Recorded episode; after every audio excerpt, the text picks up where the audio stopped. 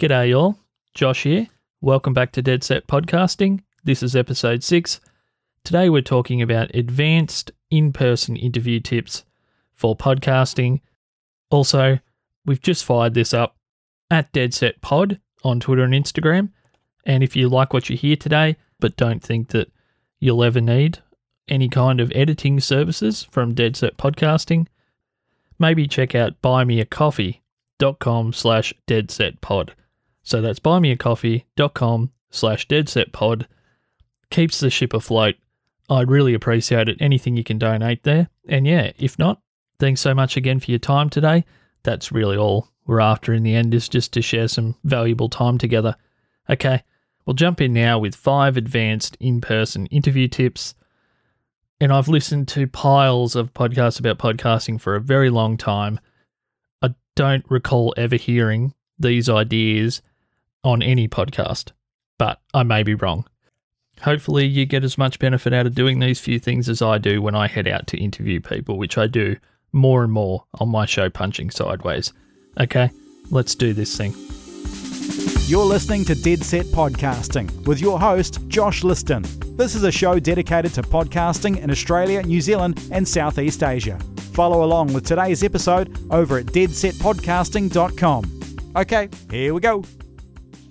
So I'm in my car, which will become pertinent in a couple of minutes, and I'm going to do my best to do this as safely as I possibly can. And you guys won't hear any of the points where I'm negotiating any form of traffic where there may be other cars, humans, or small children, who I guess you could classify as humans, although less predictable. So the first tip that I have for today is to leave early and be prepared for the trip not to go well, but still give yourself enough time that you can arrive without clashing with the interview time. So don't rush. There's a few reasons. A, if you're late, I know for me, as someone that hates being late, the idea of someone asking to interview me, for instance, and then turning up late and all flustered would automatically put me on the back foot. And I'm sure I'm not alone with that. So leave early enough that you can actually get to your in-person interviews, even if the trip is horrendous. Traffic, flat tire, having to go through a massive line at the fuel station, whatever it is that slows you down, you have to allow for that stuff. But besides the fact that it's just, I guess, courtesy to be early as opposed to late, the other reason I think it's a great idea is because it will allow you to get to the wherever you're recording, sit in your car, or if you take public transport, to just sit out somewhere in public, get some alone time and record in audio what you're most excited about asking that potential guest or that guest or who, however the interview is going to run, particularly if you don't know them. It's great to get down the reason that you're there before their personalities are thrown in the mix of once you've actually met them. Because sometimes what you are most excited about is something that maybe gets forgotten, or you get a different impression of a person. And I think that that's what makes an interview magic. And it's maybe why, although they're highly scripted, a lot of the interviews that come out of, say, public radio, they have a narrative arc where they're not just telling a story, but a lot of the time, the actual host comes to understand something completely different, new or unique about the subject matter. And if you're doing an in-person interview, that would be the guest. For instance, when I went to Beechworth for my show Punch, Punching Sideways, Beechworth is a historical town that's maybe forty minutes drive from where I live.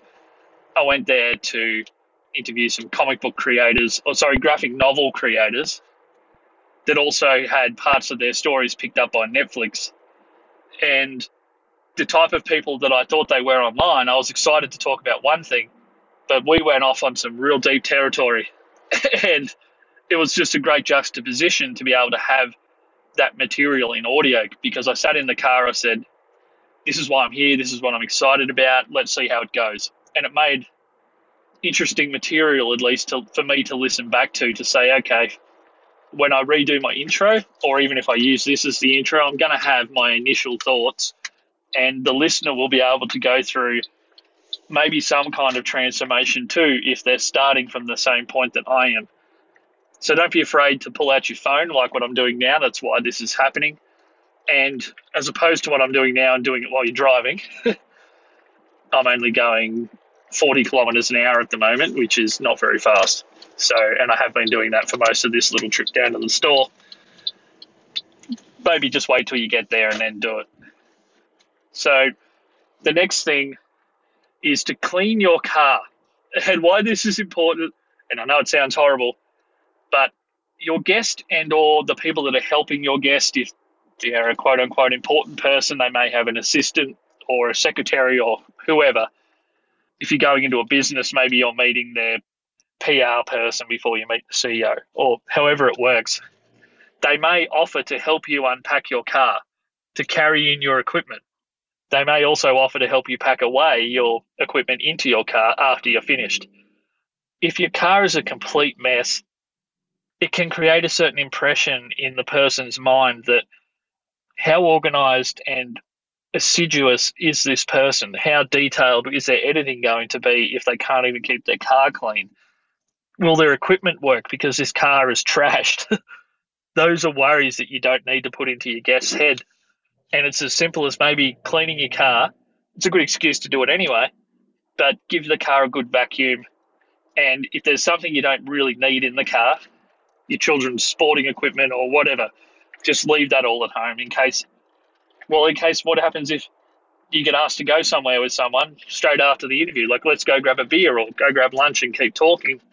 However it works, that's not unusual for during the course of an interview for your guest to maybe become more interested in you as a person and vice versa, where you may actually want to go do something after the interview. And it may be a case that you're the only person that has a vehicle there if they were dropped off at work or they walked somewhere or they took public transport to where you met them, et cetera. So clean your car, people. It's not hard, although I really need to do it myself. That one's more for me than it is for anybody else. Further to that, creating a good first impression in your guest and or their team's minds. Dress a level better than what you think you need to. And I've learned this from doing stand-up comedy the last six months. It's very easy to look more, I guess for the lack of a better term, slovenly or slobbish than you think you do when you don't maybe dress quite as well as you could. And the safe option is to dress one level better than you think is absolutely necessary because you don't know whether you're going to be caught in a photo, you don't know if you're going to meet the person's boss's boss's boss, and you end up meeting all these people that are potential guests. And although you're meeting the creative person from the art department, you may end up actually meeting the C E O who doesn't want to really converse with someone that's maybe wearing a pair of jeans. I mean, those are all circumstances. They're examples, obviously, but these are things that can happen. And if you're just dressed that little bit better than maybe you need to be, to me, that's a much better idea than not being dressed well enough. And once again, looking a bit slovenly. And I guess personal grooming is another thing. Obviously, you don't want to wear perfumes, particularly to the ladies out there. That may be sending the wrong scent if it's a perfume that people would normally wear to a nightclub. Obviously, also, guys, don't load up on the aftershave. That can just be off-putting to people. But smell good, or at least neutral. Don't have B O. Don't be sweaty when you turn up. That's another reason to get there early, to deodorise yourself if you happen to get sweaty when you're driving or you stress out when you're driving and you start to sweat. And things like wearing a hat, it might be easier to just not do that. In case you have to go into a building where the security would like you not to be wearing the hat and then you end up having to take it off and you've got awful hair and you just look, once again, a bit slovenly. So those are all good reasons, in my mind, to dress and attend to yourself a little better than maybe what you feel you need to. It can't hurt, I guess, is the, the truth of that particular statement. So before we get back into the studio, I'll just throw number four at you, And that's to bring a small folding stool, like a piano stool. Not only will act as a really nice and stable table for your portable mixer or digital recorder, and maybe even your notes. If you have a small enough recorder, you could have both on there, but it also doubles as a really strong and stable seat. If you get somewhere and this person you're interviewing has their normal chair, or you go to a room where they have to drag a crummy little plastic seat in from somewhere that squeaks and makes noise and isn't comfortable for an extended period, if you come with your own seat and you don't need it, well, at least that way you've got a really nice little table that you know is sturdy, that can hold your recorder and also hold your notes. And I've just found that those little piano stools hold up really, really well to a lot of use, being thrown in and out of cars for years and years and years, much better than any chair or portable seat that I've owned, camping chair or otherwise. They're just better made, and the cushion doesn't wear out, even if you're sitting on it for a long time. They're just really well made. So a small piano chair seems weird. Obviously, you can't take one if you're on public transport, but if you're driving, just have one in the car. You never know how a little stool like that might be handy. So we'll jump back into the studio now for number five, which basically we're going to cover three potential performance problems that your guests may have when they're on the microphone that are going to cause you issues in post-production. So just to recap where we've got on this little drive, arrive early so you're not stressed out and obviously you're not late. Record a little piece of audio about what you're most excited about. You may need to reference that because once you meet the person or people, your impression may change. You may become more, way more familiar with them or have something else completely in common you didn't expect. But I think it's always good to have some kind of record of what you initially wanted that person on the show to talk about, because that's also good for in the future. If you manage to get them back on, you can backtrack, and that could be a way to introduce a second interview, even if you don't touch on it anywhere near as deeply. Just, hey, last time you were on the show, we had this great conversation about X, Y, Z. I actually was going to ask you about this. Do you mind if we touch on that a little bit? Or now that I know you, it doesn't really seem as relevant, or I have a feeling how you might answer this better now, but can we go there just for a minute? Clean your car. For obvious reasons, it's just good for the car to be cleaned. Once again, note to self, clean your car, Josh. But also, also if your guest offers to help you unpack or repack your car, and or you go for a drive somewhere to continue chatting to get to know the person better, or you have to do an emergency run to the chemist, to the supermarket to get a pack of batteries, that person's car breaks down and you have to go pick them up, or they get stuck somewhere on public transport and you actually decide, I'm going to go pick you up from X Y Z train station. Make sure your car's not a disgrace, basically. Dress a level better as opposed to a level worse than you need to. And that could just be an internal feeling. I feel I have to be neat, casual. Maybe in that case, you just don't wear a pair of runners. You wear a slightly nicer pair of shoes. Or if you're just going to wear jeans and a T-shirt and a cap, maybe you wear jeans and a short sleeve button-up shirt and you leave the cap at home and do your hair. Number four, if it's appropriate and you can afford it, get yourself a well-made foldable piano stool, because they're useful for a whole myriad of things. Even eating your dinner off, which I've done before, I used it as a stool to put a plate on. So if you're driving to do the in-person interview, it can't hurt to have one with you. So we'll jump back in with Studio Josh. Once again, we're going to look at three performance issues that if you can stay on top of these things with your guest, and also with yourself, it's going to make post-production easier and the end product better. This episode was edited by Dead Set Podcasting. If you want your podcast to sound this good, check out deadsetpodcasting.com forward slash services. Get the sound you're chasing. So hopefully that audio was okay. I was using the Apple AirPods, just the Gen two ones, not the noise-cancelling ones. So those were running via Bluetooth to an old recording app called iTalk, which I still like more than any other recording app on iOS for quick stuff. I use it to record all my stand-up comedy rehearsals and the, the sets that I do. If I've got a new riff idea for guitar, And also sometimes I use it to record a podcast because it just always works. And the upload to my Google Drive is so easy, and the sound quality is so consistent, and the app doesn't ever seem to have a really buggy, rubbish version out there in the world that some of the other apps do on occasion on the iOS. Okay, so just to finish off today, three potential performance issues that you may experience when going out to interview people, particularly if they have to handhold the microphone. So the first thing that people do, even experienced podcasters, is they move on and off the mic erratically, and as they relax, they tend to go back. So you'll notice that in post-production that it's really obvious that people were more more so off mic than what you may have thought at the time, because you're physically with them and they're mimicking normal behavior. So your brain is filling in some of what it thinks is there as sound, but when you strip all the environmental stimulus away, I guess, of visuals and sounds and smells, and you're just left with raw audio, it's much more obvious when people go on the mic and off the mic, and then they lean back as they're relaxed and they're way off the mic. Or the microphone drops away from them like it's doing at the moment, and you have some volume issues. And I can see just in this audition file that I have open here that my levels just really almost dropped off the face of the earth on the shotgun microphone that I'm on.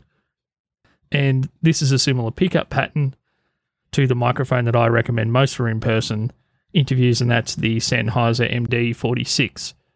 So one thing about that mic is they really have to be on the mic to get a nice consistent sound, because the noise rejection is so extreme on the microphone because of the pattern that it picks up, that you can't be as loose on that mic than, say, the R E twenty that I have off to the side here, which is much more forgiving of moving your head around the microphone.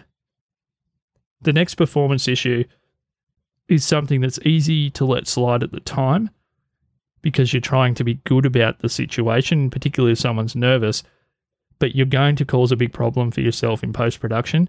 That's letting people rub their hands on their clothes, whether it's their pants or their shirt or they're moving a zipper up and down. You just need to let people know as gently as you can before you start recording that there's certain sounds that are very hard to get rid of. That rubbing sound on certain material and the sound of a zipper being moved around, that crosses over with a lot of the frequencies of the human voice that you want to leave in your recording. You can't just notch those out and expect the rest of the recording to maintain a really nice sound. So if you're letting someone rub their hands on their pants for a great swath of your podcast, you either have to leave it in there or E Q the sound in a certain way that you're actually going to change the natural character of their voice, which no one really wants to do if they don't have to. Number three, it's notification sounds. This is what I've discovered from doing a few hundred in-person interviews over the last eight or nine years. Actually have a tech break, or two, depending on how long the interview is. Let your guests know beforehand, can we please turn the notifications off, or at least the sounds? Don't have them on a desk, because they will actually vibrate, and that sound is really, well, we all know what it sounds like. We all have it happening in our personal life. It can take the listener out of the conversation and remind them that there's a phone there, and then they become fixated on wondering, I wonder who was calling X Y Z, or why would they have got a notification? Why wasn't that on silent? Aren't they treating this seriously? You wouldn't have it turned on at your job. Why do you have that turned on during an interview?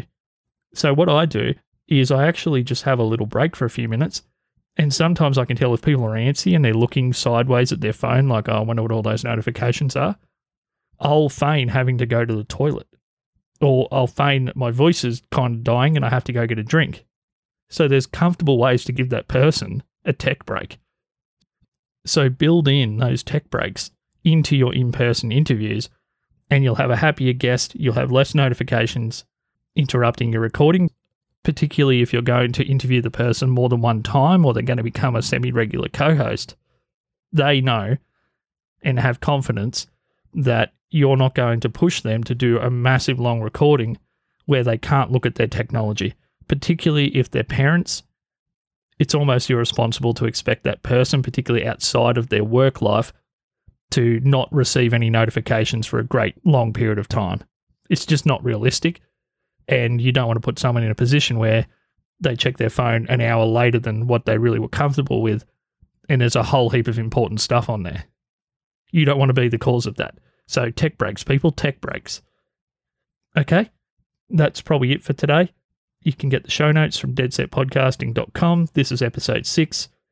Buymeacoffee.com slash deadsetpod is where you can support the show if you don't ever plan on using an audio editor for your podcast, but you're still finding good value in this show. From what I'm hoping is obvious is kind of hard-won advice from making a lot of mistakes for the best part of a decade. And I wouldn't be telling you this stuff if I didn't one hundred percent believe that it could help. And I'm not sure that everyone out there feels that way in the space. I think there's a lot of people out there just trying to go for people's cash and have their hands on their wallets. But if you do want to throw a few freckles our way just to keep the ship afloat, buymeacoffee.com slash deadsetpod and at deadsetpod on Twitter and Instagram to interact with us. You can also email hello at deadsetpodcasting dot com. That will come straight to me, and we can discuss editing a show for yourself or your work or whatever, or we can just chat podcasting. Or if you need that link again to buy me a coffee, I can email that back to you as well. Hello at deadsetpodcasting dot com. Have a great week. Actually, two weeks. I'm kind of bringing these out fortnightly, so let's just stop saying next week. I'll talk to you guys in a fortnight. Have a really good end of February, early March. I hope that everything's going along nicely with your show and personal life outside the show, and I'll speak to you soon. Catch you later.